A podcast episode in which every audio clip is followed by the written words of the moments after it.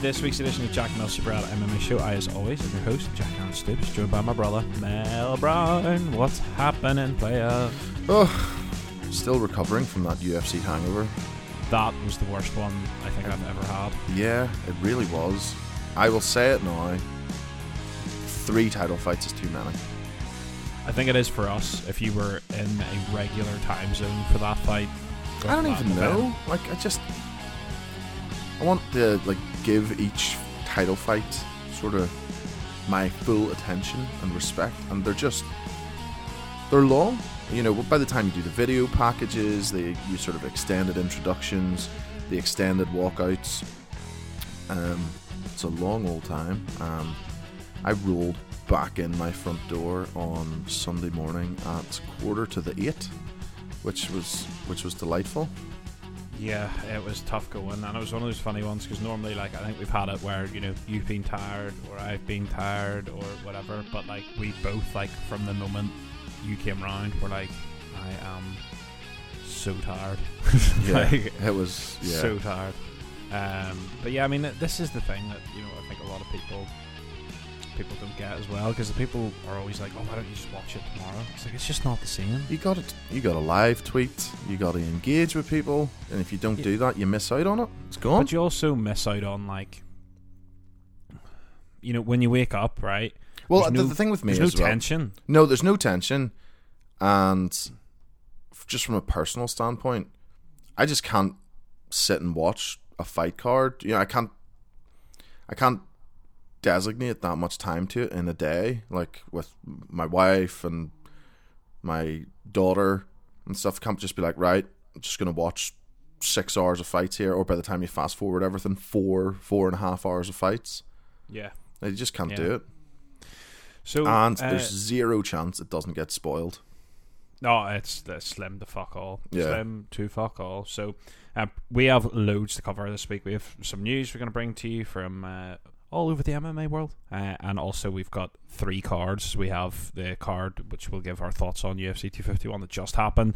And then we have an event on Wednesday and an event on Friday, um, which we'll probably pick just the main cards or any fights of interest. So let's get into it. Um, wasn't a great deal of super exciting fights in the early prelims. To be honest, um, the Rosa and uh, was it M- Milo or Melo? Melo. remember Melo. That was a fucking awful fight. Yep. Um, Martin Day, um, got iced cold by Davey Grant. That was a bad one. That yeah, that's just. I think I said uh, we were talking about it when it happened. It seems to be the worst way to get caught when you get caught throwing the exact same punch and theirs just gets there first. Yeah, like because you're so TJ, exposed. Yeah. TJ Garbrandt. Or like Condit and uh, Dan Hardy, like whoever just gets there first, the other guy's fucked. Yeah, hundred percent. Um, Makwan Amirkhani uh, put Danny Henry into a near coma. Um, beautiful performance. Um, the Salikhov and DeSantos fight wasn't so fussed on the scoring with that. Yeah, I had uh, DeSantos winning, but close fights. Um, uh, or, well, actually, no. I thought the Sun was actually probably fairly com not. It was competitive, but he won. Um, Yeah, I couldn't really make a case for for Salikhov, but it is what it is, brother. So headlining headlining the uh, prelims was Volkan Ozdemir and Yuri Prochazka. Um, fuck, Yuri Prochazka could be Oh yeah, legit as fuck. oh yeah. Like I was high on him coming in, um, and like he makes me anxious. There's a few moments in that fight you're like, oh please, stop pissing around. You're so close to getting iced. That's what I was going to say though. Is his head movement is unbelievable, and his movement, his way he pivots, pivots out, and he's just gone. But the problem I had was, as you say, it was the dicking around when he was just moving his head and you know bobbing, weaving, um, and and turning out. He looked great, but there was a couple of times where he. He started to play around a bit, sticking his tongue out, dropping his head down, waving in front of him, you know. And it Mm. was those moments. I think if he just stuck to if he does um, that against a better striking, now Ozdemir striking is nothing to be sniffed at. But like say for example, I don't know, Rumble Johnson came back into the division. Uh, you can't be playing that game. Someone will get you. Um, but then we were talking about it at the time. Light heavyweight just with no rumble anymore. It doesn't really have like a murderous puncher at the No. top. You know, maybe Thiago Santos has has been, you know, has a bit of pop, but like even he, he's not like you know, like we're saying, like Rumble, one one shot's all it's going to take, and you're going to sleep. So I don't know, it might be a good time for him to. Like I want to see him in fun fights. Like I'd love to see him against Johnny Walker, but I feel like we need to see how he does against a like a wrestler or something. So I was thinking like who I'd like to see him against next. Obviously Walker for the entertainment factor, but I'm thinking Corey Anderson would be a good test. It's quite a jump, but yeah. Is it though? Like Ozdemir was what seventh? But in terms of wrestling, Yeah, but I mean, I know you have to fight everyone, but you know what I mean. I'm saying I think you maybe give him someone like a Nikita Krylov first. Krylov's just as dangerous on on the ground, just in a different way. That's true. Um, Krylov would be a fun fight, but I think, well, I would say build on momentum while it's there and get him as high as you can possibly get him up the rankings. But I don't know. So the uh, main card kicked off with Amanda Ribas and Paige VanZant. Uh, Amanda Ribas looked excellent, uh, looked better everywhere, and tapped Paige VanZant in the first round um, with an armbar. um, Yeah, Oh, yeah, like VanZant just never wasn't allowed to get going, um, and it sort of went as expected. I just think Ribas at this point is a far superior fighter than VanZant. Yeah. um, and it played out as as you thought it would. Yep, uh, wasn't worth betting on that, um, just because of the uh, the odds. She was so heavily favored. Uh, well, and rightfully so. Well, yes, it would seem to be uh, seem to be that way indeed. Uh, so whenever we were watching it, um, it was one of the most tense moments for me was actually the build up to the Andrade Rose fight because I really like Rose. Mhm. Um, the fight was phenomenal. How do you? So Rose obviously won the decision. I think Andrade got the last round. yep. Um, how do you think that fight went over five? Ooh, over five would be tough because Andrade had done the damage in three and was sort of taken over.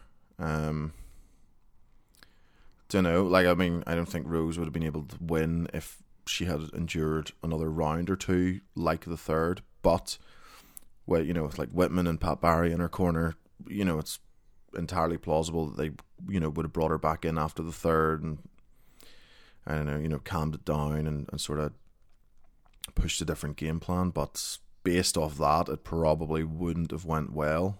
Um, I was the same as you. I give Rose the first two comfortably. I thought she looked great. Yeah. Um, making Andrade swing it air for most of it, and then don't know. Just Andrade figured out the range a wee bit better in the third and got in. She's obviously sort of the heavier hitter of the two. Yep. Um, Rose's eye ballooned up. That looked like I don't know fractured orbital or something, and Yep. then her nose was pretty smashed up. So Andrade, when she gets in, does the damage, but just Namajunas, like I said, built up too much of a lead. Um, I thought she looked great. Fought the first two rounds pretty perfectly, or pretty close to on the feet. Like Andrade had no hope of getting inside, and then just for whatever reason, we'll give Andrade credit for for figuring out that the third round changed. But I don't know, like I hadn't thought about that until you said there. But over five, that could have looked looked pretty different, or the outcome could have been pretty different.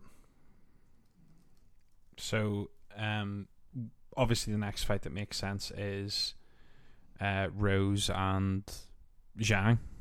Yeah, I think they'll go that direction. Um, I think Rose seems to have a good relationship with the UFC. Um, Dana seems to like her. Um, former champion who just avenged her loss. It kind of makes sense. There isn't a, a standout challenger at strawweight at the minute. So, yeah. Yeah, um, I think that uh, that Rose Zhang is the the fight that makes the most sense, and it's probably one the UFC were after the most as well. I think it's probably the most favorable Yeah, well, if Andrade had a, for them. yeah, if Andrade had a won there, you couldn't you couldn't have put her in with Zhang straight away because of the manner in which Zhang beat her not that long ago. You know, there'd be no desire, at least with Namajunas, whether you know in your eyes it's enough to earn a title shot off one, one- you know, on a one fight win streak, but at least she is a fresh opponent, different stylistic challenge to to Zhang. So, I, I, how do you think that goes? Zhang and, and Rose. I think it looks very similar to this fight. Mm, Nami The Yunus. question, yeah, the question is whether or not Namajunas gets tagged and slows. I could see Rose doing what Rose does for five rounds, or I could see it looking like Andrade. Rose has success early, and then Zhang slowly takes over as the heavier hitter. That's Yeah. sort of t- that's my initial gut right now. What about you? Probably something similar. It, it, I think it all it all depends how long Rose can keep working at that range. You know, if if she can s- stay on the outside like that, like she did in the first two rounds, it's not inconceivable that she could you know win every round and win a decision. Um, Zhang, of course, much more varied and versatile striker than Andrade. She'd probably be faster and better at, at slipping in and out of the pocket. Um, I don't know. It's a tough fight to call. It's fight I want to see. You know, I, I, there's no clear. I don't think anybody would be heavily favoured in that fight. Um, but yeah, if, I mean, if Rose can keep maturing and fighting at that range without, you know, getting drawn into the gunfights, she's obviously a problem for any woman in that division. Yeah, hundred percent. Um, the next fight up was uh, Piotr Yan and Jose Aldo. Before we get into the stoppage, how did you feel about the fight as it was progressing? I thought Aldo looked. I think I gave Yan the first round and then Aldo the next two. Uh, I thought Yeah. Al- I thought Aldo looked great. He looked, he did. He looked, he looked as good as I think that um, and then he just looked ran, in a long time. I don't know, just well, obviously uh, it had a lot to do with Yan wearing him down as well, but I just think the miles on the clock caught up to him, you know, um, and it's you know, shit happens. I thought he looked good. Um, I think he showed that a younger Jose Aldo would probably have got rid of Peter Yan or Piotr Yan, however you want to pronounce it. Um, I just think the wars he's been in, the damage he's taken now, he just can't take it quite like he used to, and it looks like you're gonna have to hit Yan with a cricket bat to uh, to get him to stop. But you know, Aldo started well attacking the legs, and then for whatever reason left it. And Yan even said in the interview, uh, post fight interview, that like his legs were pretty bust up, and that changed his game plan. And then Aldo just sort of abandoned it. So I don't know. Like I thought he looked good. Yan's obviously for real. Um, weathered the weathered the storm and got through it. Um, obviously, it's got to be Sterling next for Yan. Has to be. You would think, but the UFC apparently are not set on that, which is ridiculous. Um, because Well, Dana who- was asked about it. Well, who else could it be? Marlon Moraes. I know.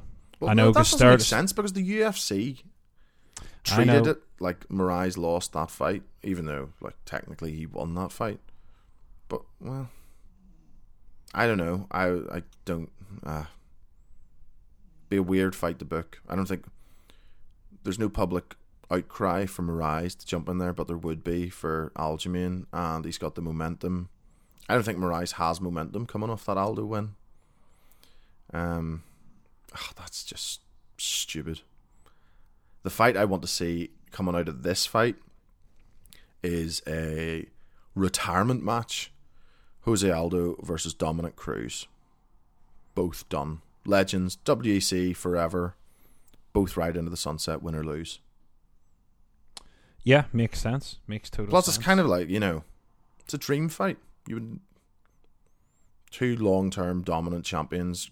Both argued, you know, could be best bantamweight, cha- best bantamweight and best featherweight of all time, going at it. Both just in the twilight of their careers. I think it'd be a good and fitting end for either. Yeah, yeah, I agree. Um, so the stoppage obviously was super questionable. Jeez. Um, it might be the worst stoppage I've ever seen. I don't know because I can't think of a an example quickly, but it was. I don't think might have been the worst in terms of like damage or or you know like blood or this that and the other. But I think I counted some like thirty or forty unanswered blows. He was done. Um, I don't know why the ref let it go for so long. It, it was a pretty poor stoppage. Yeah, it really was. I'm genuinely gobsmacked that the fucking the the the uh, sorry athletic commission. Um, well, actually, no, because they have nothing to do with it. But I was going to say, I mean, Dana came out after and and said it's one of the worst stoppages ever, and this is one of the downsides about the refs. Is you know, I mean, you see, Well, he doesn't have to answer to it. no, You know, that's th- th- this is the height of what's happened, right? So Dana's come out and a few people have said shit on Twitter. The world will keep moving. He will continue to referee. He won't answer for it. You know, that is it. Like there will be a short public outcry, and it's pro- you know, to be honest, it's probably already over. Bar, I don't know, platforms like this, and ultimately, who gives a shit what we have to say? You know, like there is no there is no accountability for it. The refs don't speak to the public. The refs don't speak to the press. Mhm. Um, it was shit. If you're Aldo, you'd be furious. Um, but it is it's you know what's there to do about it now? Aldo must have owed, owed Leon Roberts money, or Yeah. said something to annoy him backstage yeah, because that was oh brutal. It was a like a nearly a full. I don't know how long it felt, but it felt like a long time. He was just turtled up, taking abuse. yeah, no, it it was ridiculous. He took so many shots and no sign of quitting. But it'll be interesting to see what's next for Aldo. Um, as you say, there's fights there. Well, he has said he, he has said he wants to come back stronger than ever. That's fair enough. I just he's so he's good enough that he can be competitive with anyone on earth. I think just the physicality of the absolute elite of any of the At divisions. 35, yeah. yeah, any of the divisions he could fight in has uh, has sort of pat not not passed him by because he's obviously still a physical monster. Like he physically looked great, but I mean it's just the wear and tear on the body. He's been doing it for so long. He's had so many fights. He just can't absorb the punishment like he used to. Um, Great performance from from Yan. We said before, didn't quite buy the hype yet.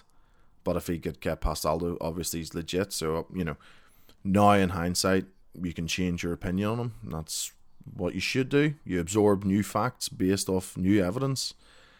Um, Yep.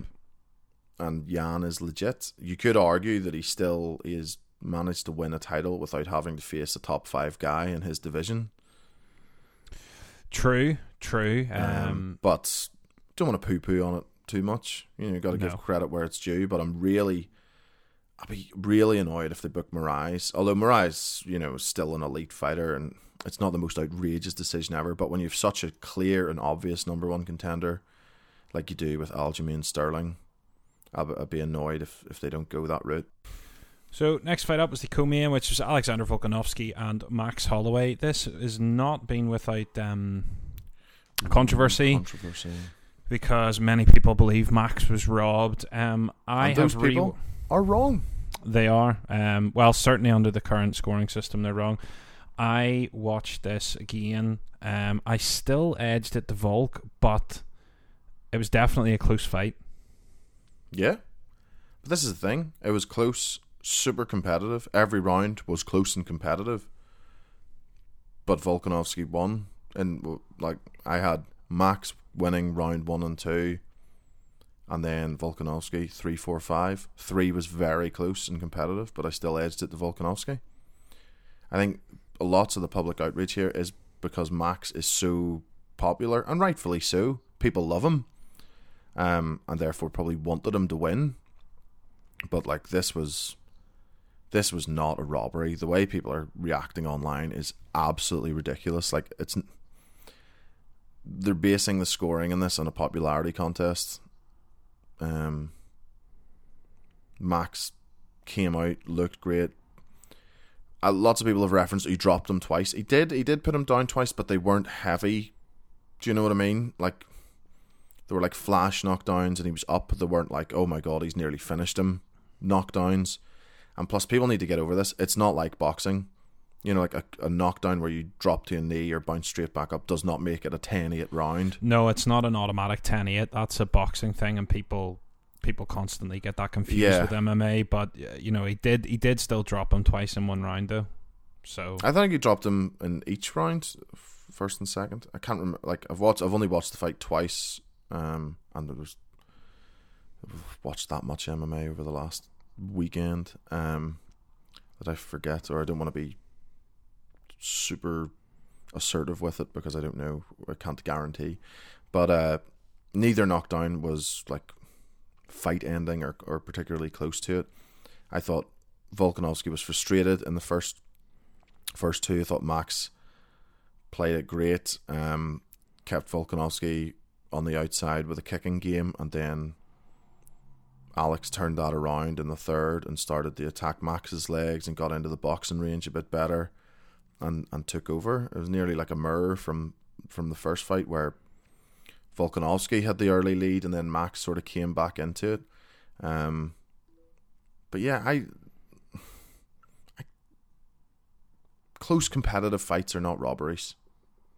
It's, Yeah. they're they're just not. You know, robberies are egregious where someone, you know, I'm trying to think of if Masvidal had won the decision in the main event, that would have been a robbery.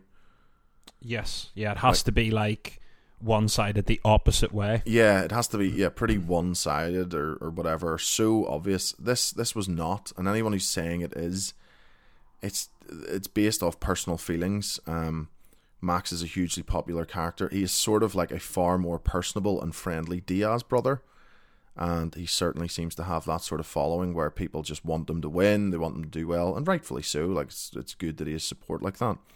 But I think lots of people's response to this is based off popularity and, and not and not sort of viewing the fight for what it was. Um, yeah, they're not being objective about it. no, yeah, well, that, that's exactly it. Uh, You know, fandom is clouding perspective in a lot in a lot of this, and me and you both love Max Holloway. Um, love his style of fighting, love how he's fought his whole career, love how he carries himself. Um, but as for now, Volkanovski just seems to to have his number a bit. Um, I think the division's going to move on f- from this sort of rivalry, but I think it'll resurface again in the future. I think so, and I think that you know Holloway on on paper, I think beats the rest of the 145 division. A fight I would love to see would be Holloway and Korean Zombie. Yeah, um, the fight I would like. Yeah, that'd be a great fight. The fight I would like to see next is Holloway versus the winner of uh, Kattar and Ige. Hells, yeah, give me Holloway Ige or Holloway Kattar. Yeah, would be great. And I think Volkanovski just chills for a bit until the next contender emerges. I think he kind of has to because uh, It's- Zombies booked, Yeah, it's Yair's busy. booked, uh, Zabit's booked. Yeah, I mean, there's a couple of like really high level uh, featherweight fights where sort of the top five are all sort of booked against each other, so it makes sense for him just to to chill for a bit and and, and just let it work work itself out. Holloway is one win away, one great performance away, you know, two at most. I thought Holloway looked great, especially at the start. I remember you and I saying first two rounds he looked better than arguably he's ever looked. Yeah, oh, he looked he looked great. Um, I just think people undersell how good Volkanovski is. Like he adapted and, and beat it.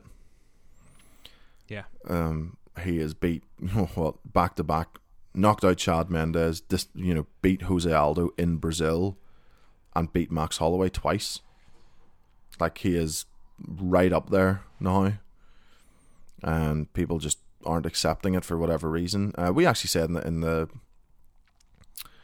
I think you said we were watching the countdown show before, and we're like, how is this guy not more famous? Yeah. And we're like, it actually benefits him. You know, he's out of the American media limelight. He's just, you know, he's down there at City Kickboxing in New Zealand, out of the way, just, you know, going about his business, and his business is beating the best featherweights ever. And he is, and he's doing it back to back. Yeah, I mean, it's an odd one because of the level of fame he has, where he's probably recognized, but not everywhere he goes. Mm. And I, I think you're right. I think it's that sort of working class, humble fighter. I think you know they often do better in that environment. Like he's not fighting for the fans; he's fighting for himself. Yeah. You know, um, as where Holloway is very much fighting for the fans, and there's there isn't a right or wrong, but certain fighters, I think you can sort of tell what way they would respond. And Volk strikes me as a sort that I don't think being famous would suit him in a weird way. Yeah. No, no, I, I get that. I just Um, sort of feel that, you know. Um, but it it does sort of mean that the featherweight division does have to wait now for a bit. Oh yeah. Well, I mean, it's fair enough. You know, he he has fought pretty much as soon as he could. The first fight with Holloway was what only in December or something. So it's fine. Wait until the end of the year or whatever. November time. It's probably you know once a few of the fights have happened, it'll have figured itself out and probably defend either late this year or early next year. And you know, beating beating those names back to back and beating Holloway twice back to back has probably earned you earned you a bit of a holiday. Yeah, absolutely. Um, the main event on it was Kamaru Usman and Jorge Masvidal. I scored it uh, one round for Masvidal, the first round, um, but it was close. Could have gone either way. Um, Usman did exactly what we thought he would do. Um, interestingly, Masvidal, it seemed to almost be a gas tank issue where I, I, I don't, br- I don't know if it is. I just don't think he's come out since saying, you know, like, oh, you know, we'll do it again. I've got the game plan to beat him. I just don't think he's capable of it. I don't think he has it. And that's not not saying he's not a great fighter because this is what we said going into it. You know, lots of people are like, no, if you don't like him, oh, he's a journeyman, oh, he's this. That. He's not. You know, he's a super experienced veteran. I just don't think he's at that title winning level and never will be. He he Masvidal will never beat Kamaru Usman, no matter how many times they fight. It's just Yeah. he doesn't have doesn't have the tools for it. Um, this fight went exactly as expected. I agree with you. I think the only argument could be whether Masvidal did enough or not uh, to win the first round. But apart from that, it was a complete shutout. Went exactly to plan. People don't like Usman saying it's boring. That's fair enough. It's maybe not the most you know entertaining style. You think he gives a shit? He- It's about winning. It's about defending titles. yeah. Um, it's hard to see anyone beating him now or in the immediate future. So I was talking to my uh, my brother about it yesterday, Mhm. and he actually raised an interesting point. He was like, I mean, he did maul him, but he also didn't maul him. No, he, he but he controlled the action. He neutralized threat. Any offense was his. You know, it's true. Like he didn't beat him up or anything. Like he didn't do loads of damage, but he controlled and won. Outside of the first, pretty much every second of the next twenty minutes. You, you can't real. You know, I I don't like getting into the, that sort of like well were street fight if he had done this. You know, MMA is a sport in which you compete in rounds and in which Kamaru Usman wins those rounds. Yeah, I mean, I think the thing is the the point I think my brother was making was that at no point were you like shit Masvidal's going to get finished here. Now that doesn't take away from the fight, and I don't believe that it that it uh, it makes the performance any more impressive. But that I think is the, for lack of a better word, the layman's thoughts on Usman. Yeah, well, he's he's not going to be a guy who will stand and bang. Like that's just not his style. He did it with Covington because that game plan suited that particular opponent. I think he will find he is good enough everywhere that he will find and game plan for the opponent's weakest attribute and go after it. And yeah. that's exactly what he did. He neutralized Masvidal. Other than the first, Masvidal had no real moments of anything. Um, I think you could give Masvidal six years rather than six days to prepare for this, and it goes the exact same. Yeah, yeah, I, I think you're right. I mean, fair play to Usman though, because he gave Masvidal a lot of props, you know, and he said after oh, the cre- fight, basically, credit, credit to both of them. You know, that's the thing. Like Masvidal deserves all the credit for stepping in short notice. I had put out before that I don't. I never thought he should have because I think he had the golden ticket for a title shot when he wanted, uh, and he gave that up for short notice, and it went as expected. But also fair play to Usman because he also took a new opponent on uh, on six days' notice. So I just Usman looks that good, and people people don't like the style, and that's fair enough. You don't have to uh, you don't have to enjoy everyone's style of fighting, but if you're a fan of MMA, you have to appreciate how good he is. Yeah, no, hundred percent. He's well, I mean, at this stage, arguably the best welterweight ever.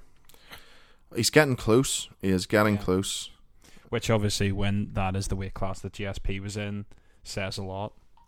Yeah, I think. Well, obviously, I think he's a couple more title defenses. He took a longer run to get to the title, but I think it'll come down to two title defenses. And like I said, I just don't, I don't see anyone on the way up or currently there giving him. He'll have, you know, he'll have moments like you know, it's like there was moments in the first round where you're like, eh, he could get clipped, this, that, and the other. But I think overall, like he's just he's too solid everywhere. Like his weakest attribute is still good, and his best attributes are world class.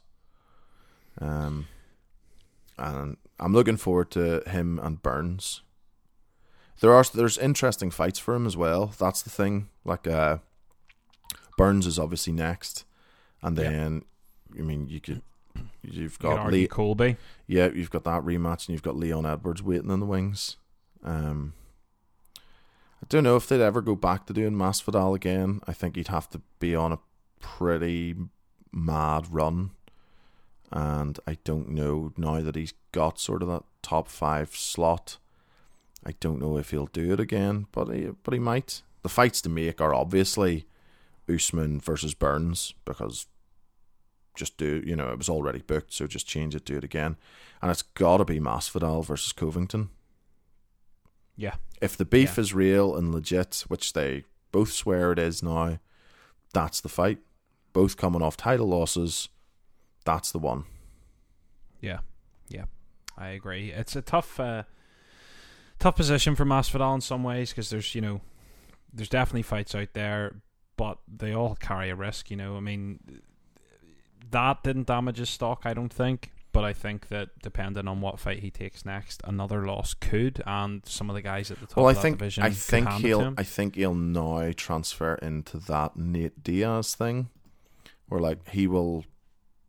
I, I'm fairly confident and comfortable predicting that he will never win a UFC title, but he will remain ultra popular till the day he decides to stop.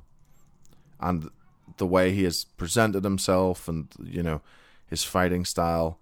People love that, and the you know the love that he's the you know backyard fighter who's come all the way up, and he's street Jesus, and he's the BMF, and this, that, and the other.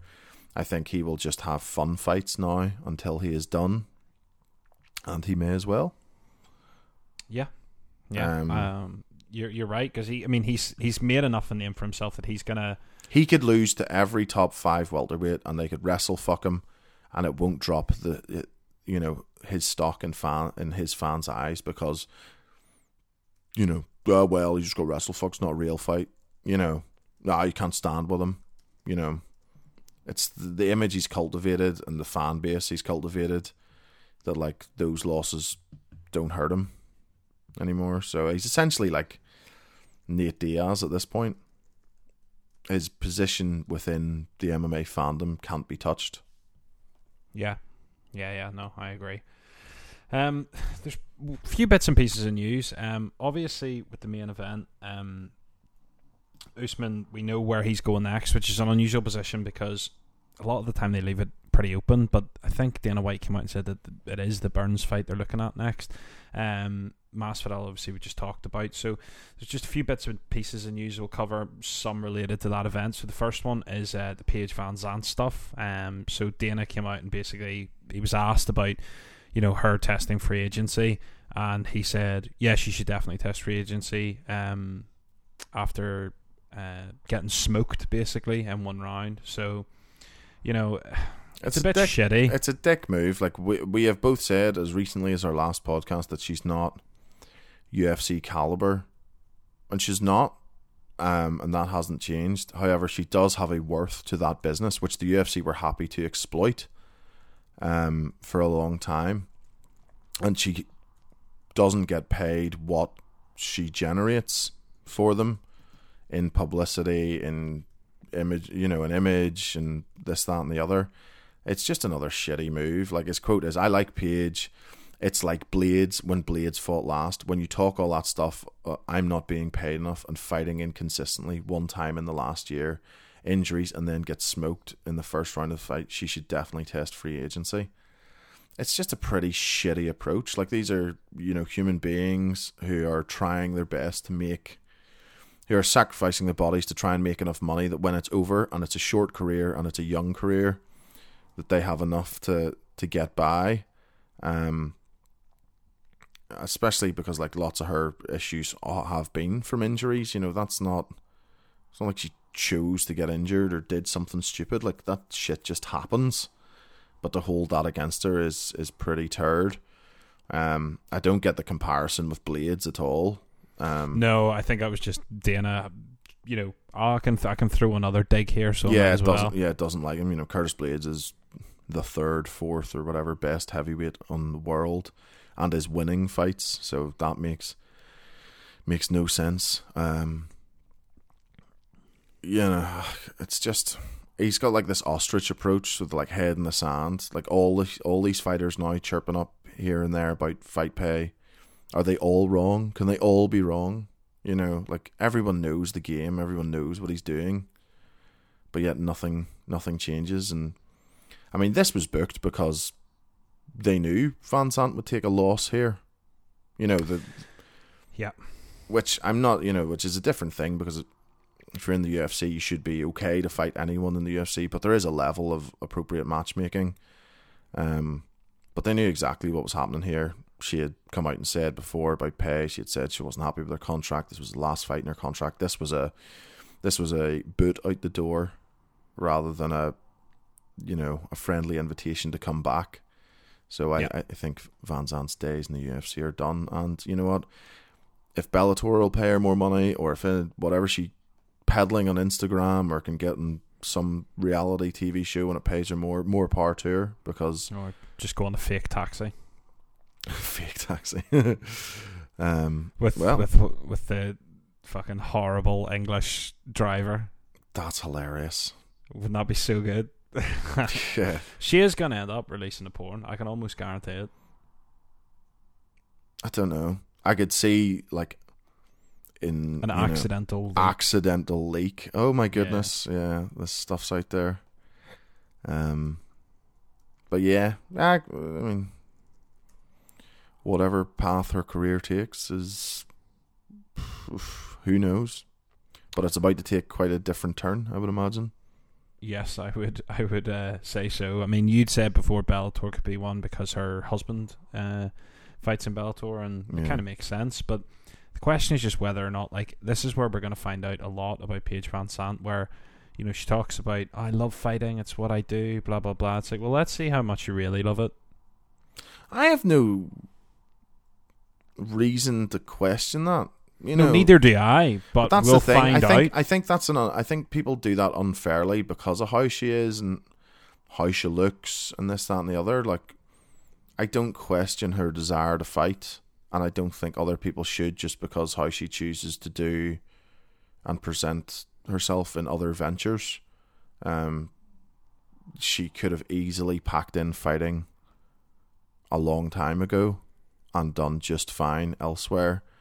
And I think she deserves more credit than she gets for coming through the the amount of like injuries and arm sur- arm surgeries in particular she's had. So I I don't I really don't think she's done in MMA, and I hope she's I hope she's not. You know, for um, and because I think there's plenty of organisations who will definitely take a chance on her.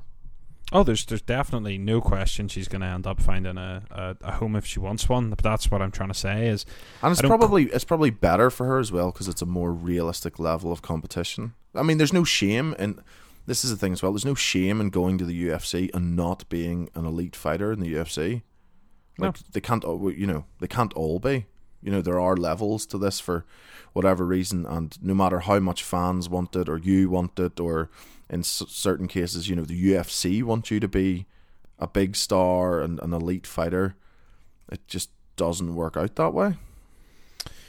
Yeah, I agree. Um, so yeah, I mean Dana being a dick as always. So, uh, UFC has replaced Reebok with Venum, um, which the old school MMA fan of me absolutely fucking loves.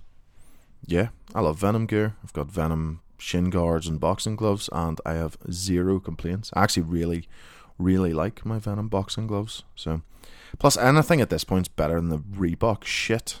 Well, what I was going to say is, do you think that Venum will be more likely to do like signature gear, or do you think they're going to stick to this quasi uniform?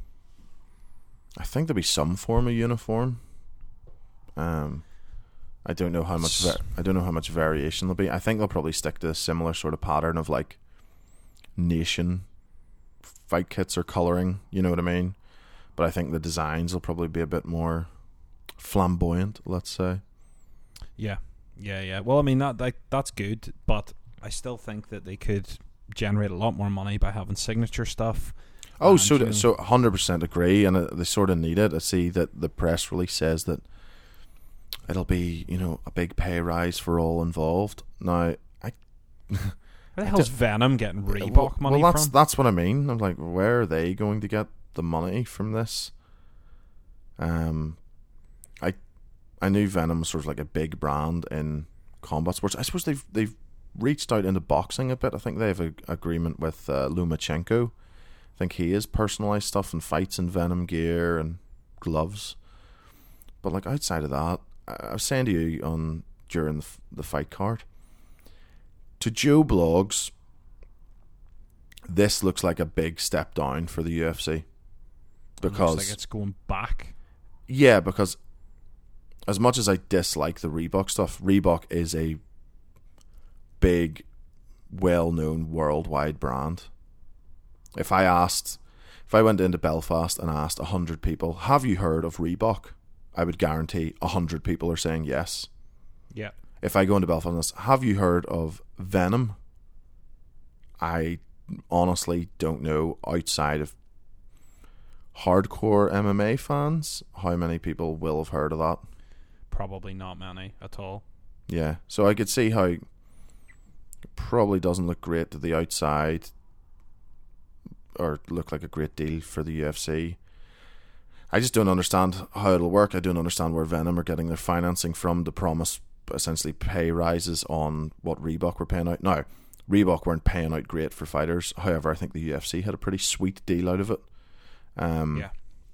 Obviously, the details and, and finer points haven't been released yet, but uh, be keeping an eye out for that when it happens. But I'm just glad to see Reebok. I think gone. Yeah, I think they sort of ventured in. It didn't work out. They lost interest. Um, and it wasn't a great deal for for anyone in the end. And I've said this to you before. I just don't think anybody buys their shit, and I and uh, that's not specifically Reebok MMA stuff. I just don't think people really buy UFC stuff. I think you have to be a very specific type of dude to be wearing a UFC T-shirt or something like that, and you have to be an even more type, more special type of guy to be wearing a fight kit. Um, needs to be really cool stuff for me to consider wearing it. Like, I mean, when we went to the UFC in London, they had there was like an old school UFC T-shirt and I remember you and I looking at it and being like, "That's cool," but it was like stupid money. It was like fifty quid or something for Yeah. a T-shirt. But like, but it's like even UFC gear is is the new. Like, I think you said as well is the new tap out gear. yeah, There's Yeah. just something inherently douchey about wearing it. it's it's because you're you're. It's not cool. It's no, not. It's, like, not cool. It's cage n- fighting. yeah. It's never going to be cool. Like it's kind of like just small dick energy. Like I have to let you know that I am so into cage fighting that I'm wearing it. You know. Yeah, yeah, yeah. No, I agree. Um, but it's good to see Venum back, uh, and hopefully it works out for all involved. So, Yeah. Oh, I can't believe we're gonna have to talk about this. But Mike Perry, um, Or Michael. punched an older man in a bar. Says three people were assaulted. Apparently, also hit a woman. Um, what a fucking dickhead! Yep. It's what not. a dick. I mean, I So yeah. before I'd heard the ins and outs of it, my attitude was like, well, I mean, that guy walked towards him and, you know, talk shit, get wrecked. But there is a limit to it where A, that dude was old as fuck, and B, like, Mike Perry, for all intents and purposes, seemed to have started the whole confrontation in the first place. Yep. Um, that dude, case- ha- he, he has problems. Oh, Um, 100%. and from the moment he's been in the UFC, he has done and said problematic things, which everyone just seems to sort of laugh off because he's this big personality uh, or charismatic or this, that, and the other. But like, it's going. I think I said to you, I can't remember if it was in private or if it was on last week's podcast. Eventually, he will do something like I said. We're waiting. He'll do something so stupid, like, and end up in jail, or you know, he'll do something outrageous, or he'll pop, or and then this happens. Um, f- fuck him. Um, shouting off racist slurs, attacking Yep. three people. Supposedly one of them's a woman. Um, yeah, knocking that old dude out. I mean, we've been back and forth with a few people on Twitter with who respectfully disagree with how you should handle those situations uh, if you're an elite UFC fighter. Um, I it's just, I don't know. I think he's more trouble than he's worth for the UFC, and I would cut and run. His tweet about it was hilarious, though. Uh, he deleted it, the not guilty one. No, he just said no comment. oh no, he put one out. It's either today or late last night. Uh, not guilty, but he has since deleted it.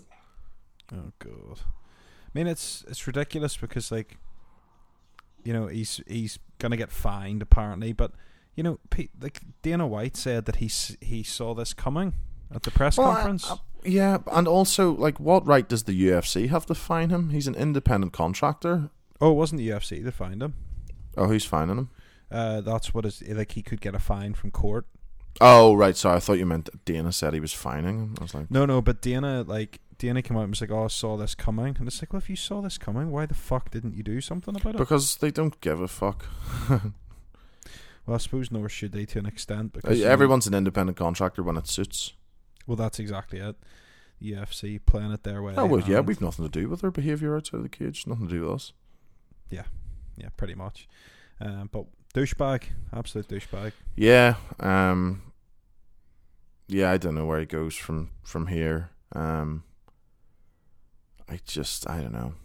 He just seems like on a slippery slope, and someone around him probably needs to reach out so he can Have a sort wee of, word. yeah, have a wee word, um, so he can sort of shit out before he does something worse. Really bad. Yeah.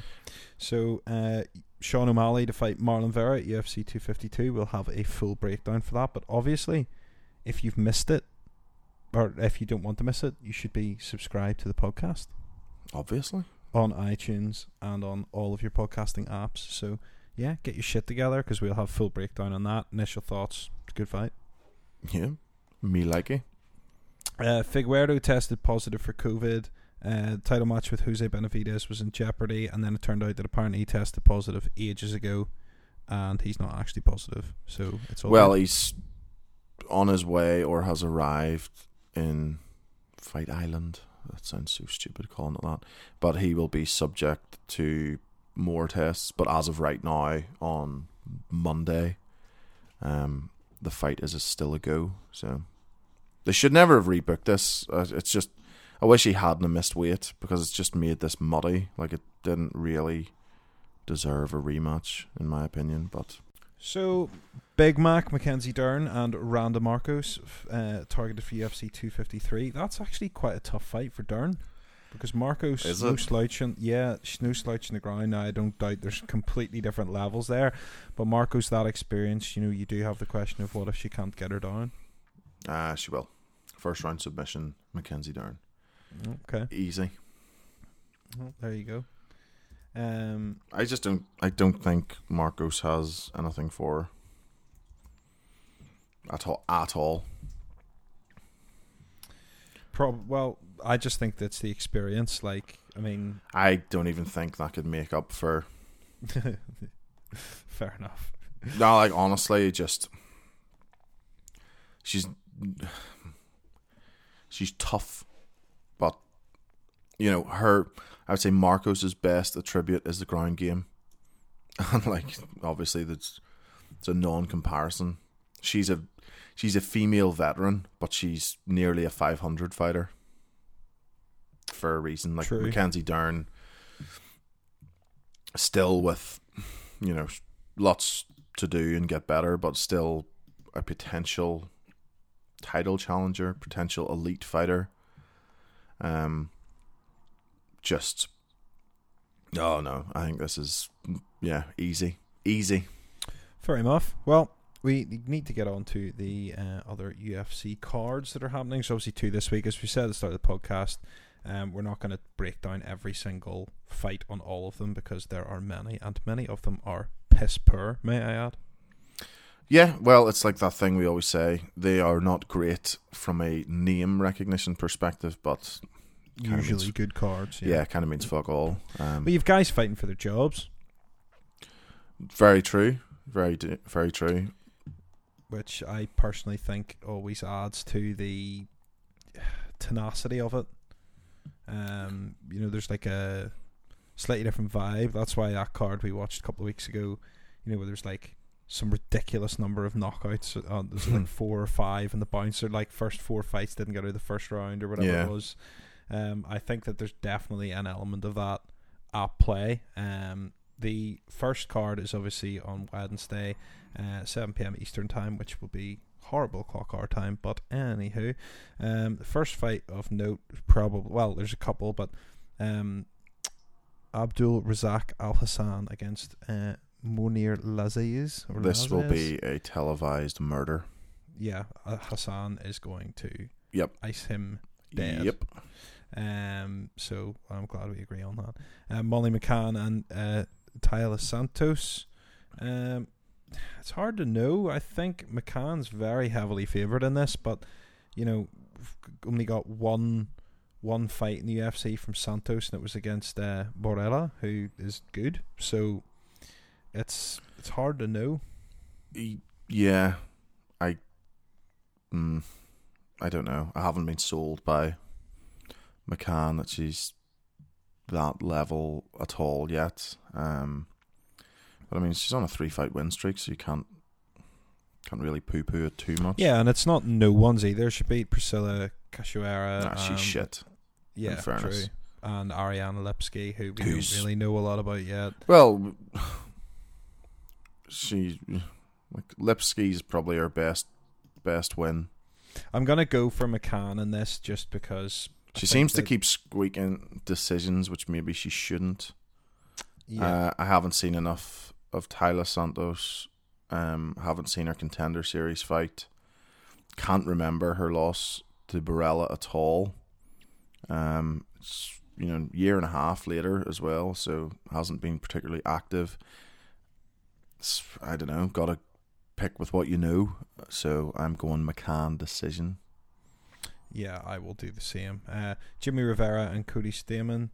Uh, I I'm going Stamann. I think I favour Stamann in this as well. Fought. Um, uh, who did he beat yeah. recently? Uh, Brian Kelleher. Absolutely. Yes. Yeah.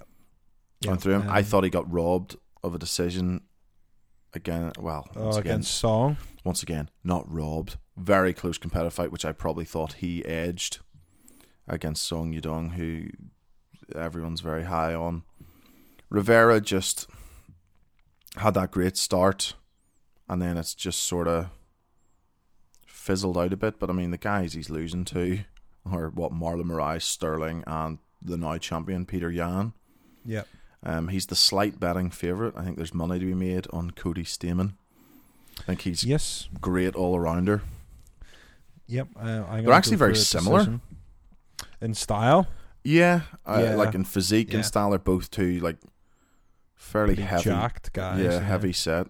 Uh, are, they, f- are they fighting at featherweight? Yeah, they're fighting at featherweight. Wow. Fuck, you know.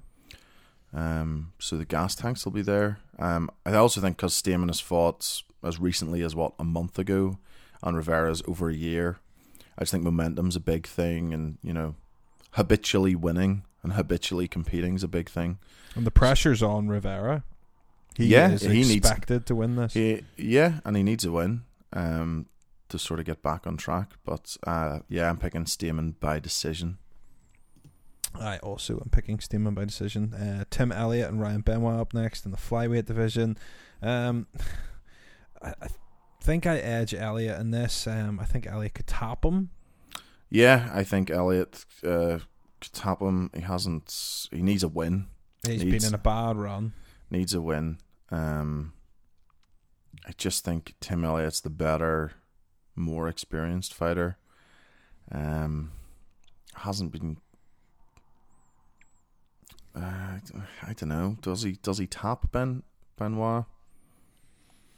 Uh, Uh, he could do. I'm gonna go decision again. I think Elliott decisions him. I think he's got enough everywhere to see him out, and he desperately needs a win. Well, the main event, which is like it's featuring one of my favorite fighters, um, who I have been high on for a long, long time. Um, Calvin Kattar fighting Dan Ige. I think Kattar boxes the ears off Ige. Yes, but I think Ige still probably not getting the respect he deserves. And I think it's just, and mostly that's based off lots of people thought that Barboza beat him, but I mean, that was a super tight competitive fight. But I think you're right. I think Kattar has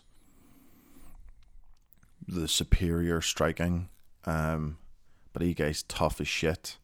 Uh, he's on a great run and I think he's underrated. Kattar needs to be careful. If Kattar plays to his strengths, he should win. I'm going for Kattar, but I'm going for a later round stoppage because I, like I said, I think Dan Ige's that tough that he'll, You think it'll have to be an accumulation? yeah, he'll hang in there for for a good while. So uh, I'll go late fourth round Yeah, stoppage. I think it'll be before that. I think it'll be in the third. okay, Um, but I think there is going to be a feeling out process for for Ige or for Kattar, sorry, to find that range. But we were talking about this uh, on Saturday when we were in person. Um, the uh, Kattar boxing shell he uses is just beautiful to watch. His defense is amazing. oh yeah, like he's he's pretty to watch. You got to give him that. Um, Super pretty. He is 32. If he's going to make a run at the title, now is the time. Danny Ige carrying a whole bunch of momentum coming off the win at Barboza. Like I said earlier, when we're looking at two, uh, 251, I like the winner of this versus Max Holloway. Yep. Um, Yeah, and then you're yeah. you're one away. Kattar is a guy that, that could put himself into a title shot contention with a win in this fight. I don't think so. I think he'd need one more. Fair He's enough. only on a one fight win streak, and Dan Ige, as much as I like him, he is not the he is not the big name which which catapults you into the into the title shot. He, I think he'll need one more, but if he wins here, I think he's deserving of that that big name fight. Um, yeah, hundred percent, yeah, hundred percent. Um, the next card is happening on Saturday. Um, team Uh, no sleep this week. Oh god, don't even. Hmm. Um, not really. The only sort of person I'm super interested in. Well, there's one. There's two good fights on the the prelims of it. Davi Ramos is fighting Armin Sakarian. Su-. Surukian. Sarukian. Um. So yeah, I am I'm- shocked that Davi Ramos is the underdog here because He should top him. He should, but he will. Yeah, he should. like, there's no way, no way around it. Um, whether he does or not, we will see. But I, I am picking Davi Ramos here. I'm actually going. I feel like I'm everything. I'm picking him by decision. Um. Actually, you know what? I will. I'll go. To, I'll go submission for Ramos just because Tsarukyan is so young and Ramos is so experienced, and his jiu- jiu-jitsu should be that Elite far enough. ahead. Yeah. Um, yeah, it's a good fight. Quite like that one. Uh, I also quite like, although it could be a shit show, uh, Sergey Spivak versus Carlos Felipe. Just yeah, because- it could be terrible though. Oh, it could be. I just love me some some heavyweights. Uh, Felipe obviously debuting in the UFC. Twenty five year old heavyweight got upside. Weirdly, hasn't fought in over three years. Um, so God knows. So I'm hoping for just some absolute chaos. It's a uh, fun one to, uh, to to to go back after three years to get to the UFC. But uh, okay, Irish Joe Duffy also in the prelims. needing a Yeah. win. Brett Johns, Montel Jackson's a good fight. Yep. Um, Some and sleepers on this card. There are Grant Dawson and Nad Nar- Narimani. a Narimani. fight too. Yeah, so that's a good one. uh, the main card, is That's what I was going to say. Pantoja is fighting Askarov. fight. That's it is Pantoja. I think, I think should win. That's a tough one. Was it Askarov beat the piss out of Tim Elliott Yes. lastly? Yeah, it was him.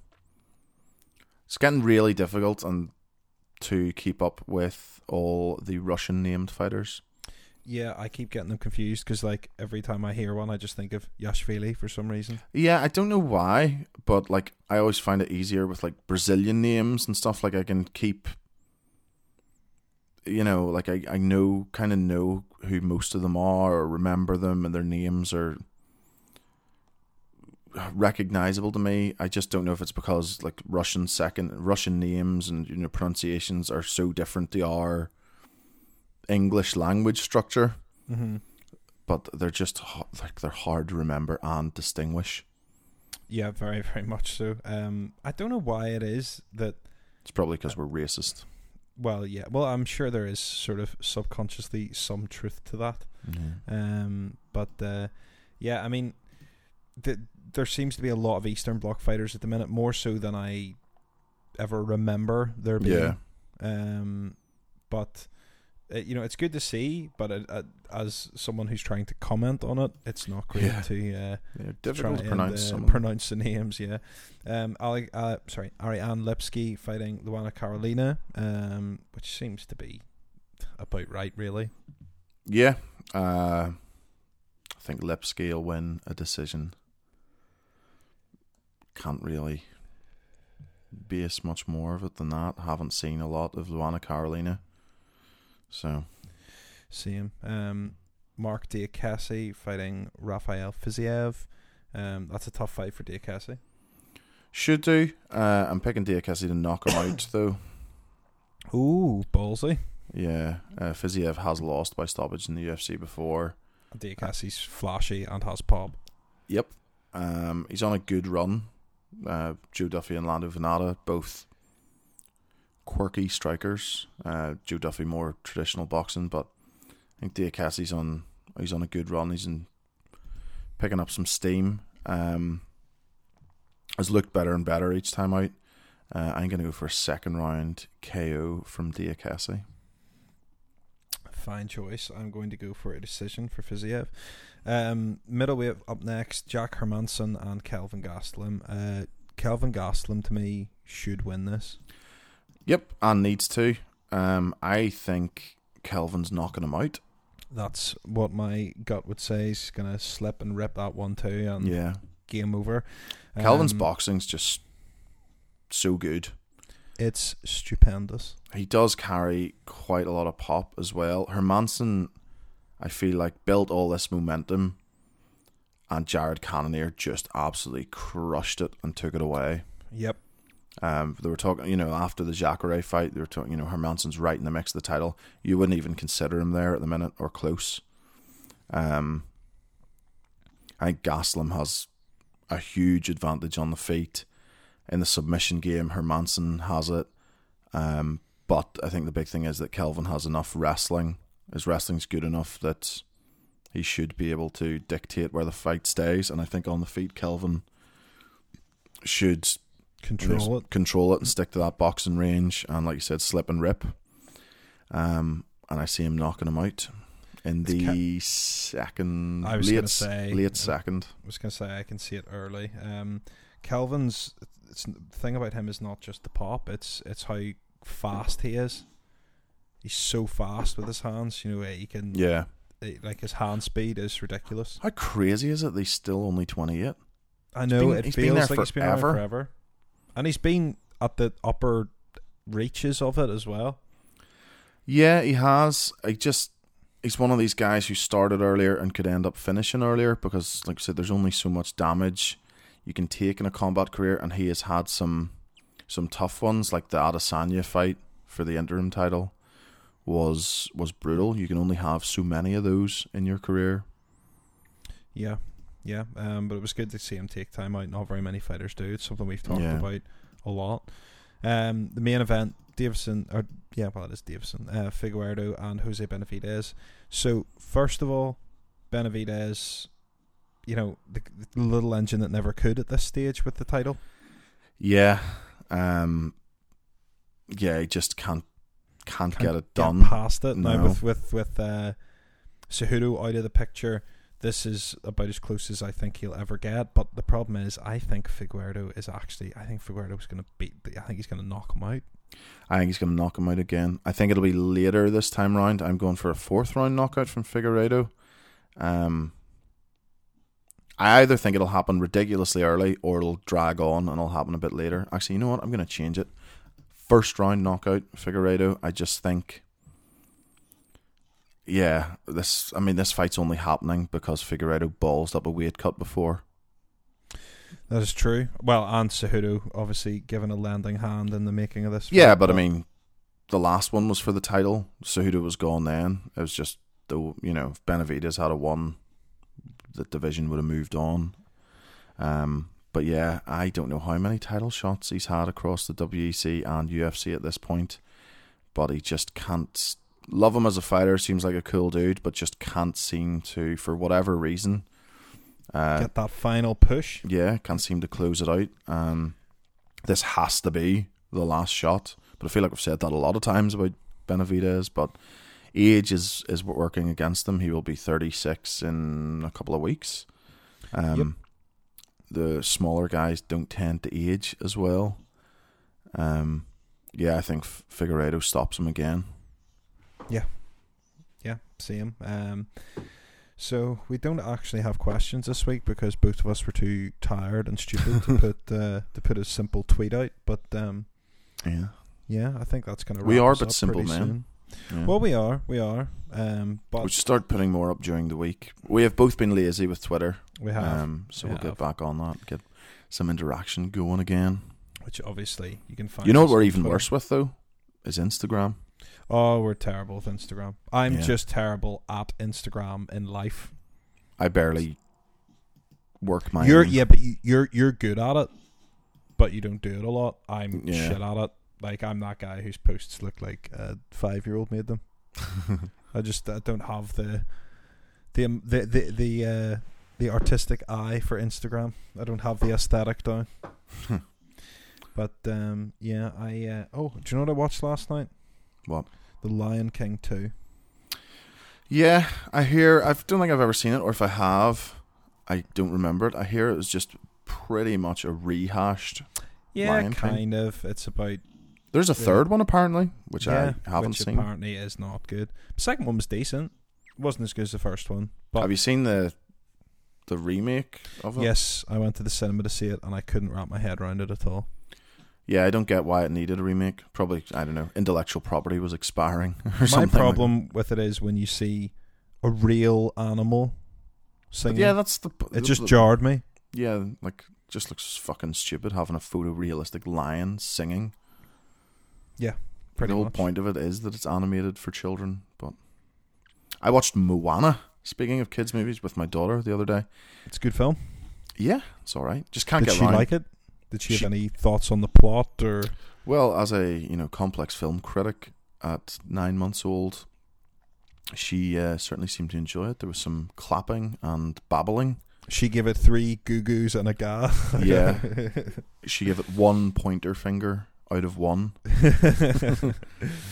it's a good film. Yeah, I quite enjoyed it. The uh, what do you call it? The crab in it, voiced by your man from Flight of the Con- Jermaine from Flight of the Conchords. Yeah, yeah. Yeah, that's it was pretty well done. Pretty, pretty jarring for children. I would imagine some of the animation's a bit creepy with it. I think The Lion King's a bit like that actually. When you when Mm. you look back on it, like some of it as a kid, you're a bit like, "Ooh, Whoa. that's some dark shit." What was the one that traumatized me? Land Before Time. Oh my goodness! Yes, like I think that's the that's like the first thing I remember weeping at. yeah. No, Brutal. Littlefoot's parents, wake up! Yeah. Now they're Brutal.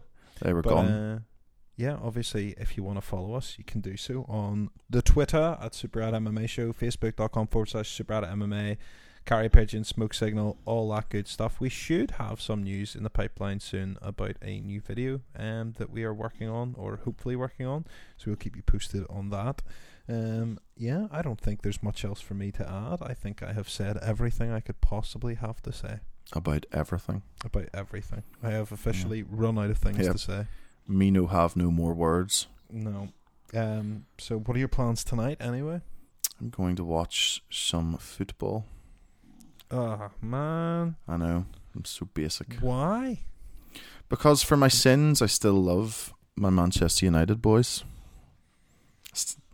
Hmm. And for your sins being the right word, Yeah. may God have mercy on your God soul. have mercy on your soul. You son of a bitch. well, in that case, I think we should probably love everyone and leave everyone, and uh, we will see you at the same time next week. If you have any questions, please get in touch. Thanks for all the support so far. Make sure you check out patreon.com forward slash superrad MMA, and uh, that's it from me. Yeah. Have a break. Have a Kit Kat.